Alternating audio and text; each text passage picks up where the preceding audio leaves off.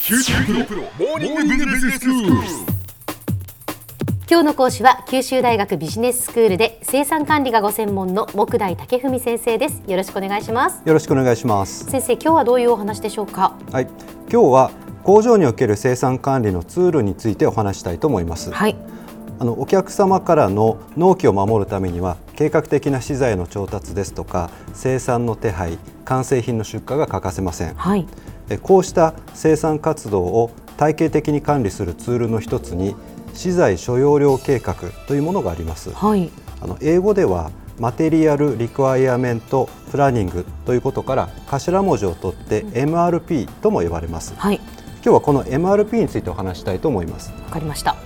まずはお客さんからの注文に納期通りに応えるためにはどのような生産管理が必要となるかおさらいしておきたいと思います、はいもしですね注文に対して完成品在庫があるならば、うんすぐさま出荷することができますので、ええ完成品の在庫状況の管理をしていればまあいいともし在庫がなければ生産して出荷しなければいけません、うん生産に必要な資材の在庫を調べ在庫がなければ仕入れ先に発注する必要があります、はいまあ、例えて言うならば冷蔵庫の中に何がどれだけあるかを常に把握しておき足りない食材があれば買い出しに出るというわけですうん実際に生産するとなると何をどの順番で生産するかを考える必要がありますはい中には時間のかかるものもありますええでそういったものは早めに生産の手配をかける必要がありますねうん例えばメッキ処理ですとか塗装のように化学薬品を使う工程は時間がかかることが多いのが一般的ですはいまた協力企業に外注に出す部品がある場合にもやはり搬送に時間がかかりますので早めの手配が必要でうすんさらにまとめて生産した方が効率的な場合もありますほ工場でいうと鉄板を加工するプレス加工などが挙げられます、ううんレストランでいうと例えば注文のたびに1食ずつご飯を炊けば炊きたてのご飯を提供できますしご飯を余らせる売れ残りの在庫を抱える心配も、まあ、なくなるわけなんですが、はい効率はちょっと悪くなりますよね。まあそうですはいねそこで、まあ、普通は大きな釜で一度にご飯を炊うんくというのが一般的だと思います、ええええただしこの場合はご飯を炊きすぎて余らせないために注文状況を見ながら適切に計画を立てていくことが必要になってきます、そうですよはねい、このようにお客さんからの注文と手元の完成品や材料の在庫状況生産現場の生産能力を見ながら資材の発注や生産の順番タイミングなどを計画し現場に伝えていくのが生産管理の役割となります、うんこういった管理をコンピューターを使って体系的に行うシステムが資材所要量計画すなわち MRP というわけなんですええ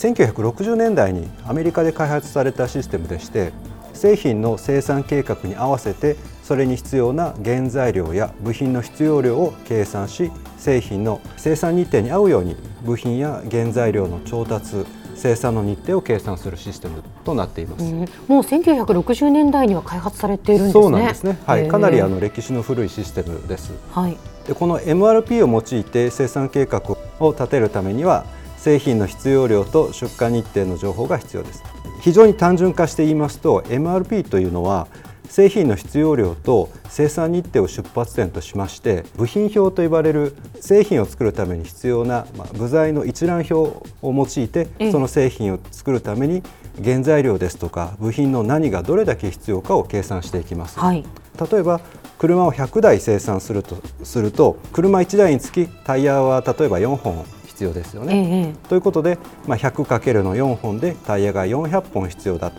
まあ、こういう計算をするんですえ、ね。うん、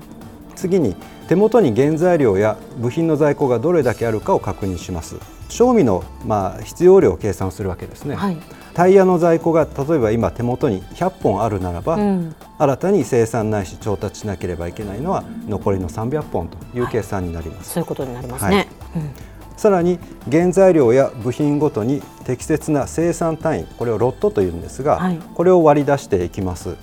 ものによってはまとめて生産したものが良いものがありますので、まあ、そういったものはある程度まとめたりえーするわけですうねん、はい、このようにして完成品の所要量から出発しまして部品の所要量とその生産日程を徐々に計算していくシステムが MRP というわけです、うん、まあ非常にその論理的にはシンプルで分かりやすい計算になっています。うんまあ、かつてはコンピューター自体が大変高価でしたし計算量が非常に膨大となるという点がまあ弱点だったわけなんですが、まあ、この点についてはコンピューターの発展とともにかなりの程度克服されてきていますあそうなんでしょうね、は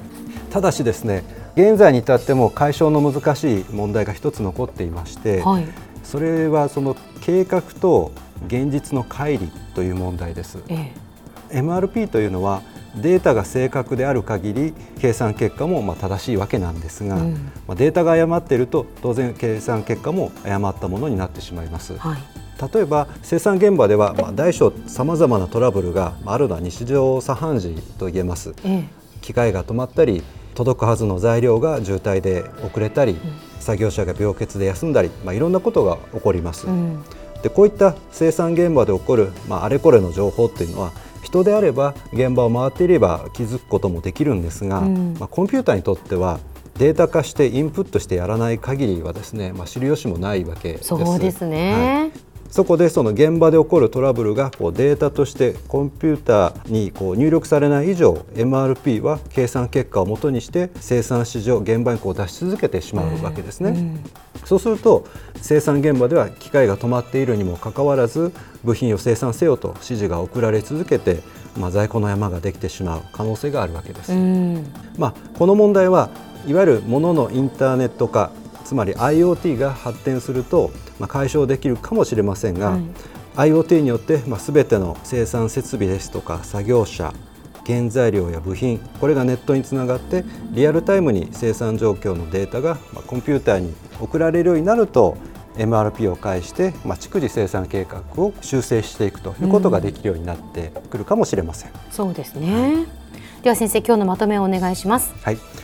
今日は生産管理のツールとして MRP つまり資材所要量計画をご紹介しました MRP は製品の注文量と生産日程に基づいて必要となる原材料や部品の所要量を割り出し生産計画に落とし込んでいくシステムです大変ロジカルでコンピューター化しやすいことから世界中で導入が進んでいますが、まあ、弱点もありますそれは計算した生産計画が現実と乖離した場合における対応です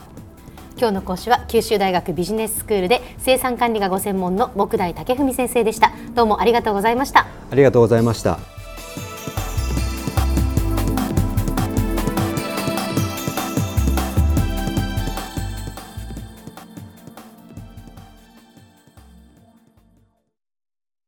QT プロは通信ネットワーク、セキュリティ、クラウドなど QT ネットがお届けする ICT サービスです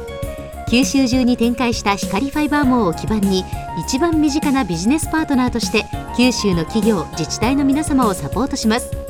詳しくは QT プロで検索を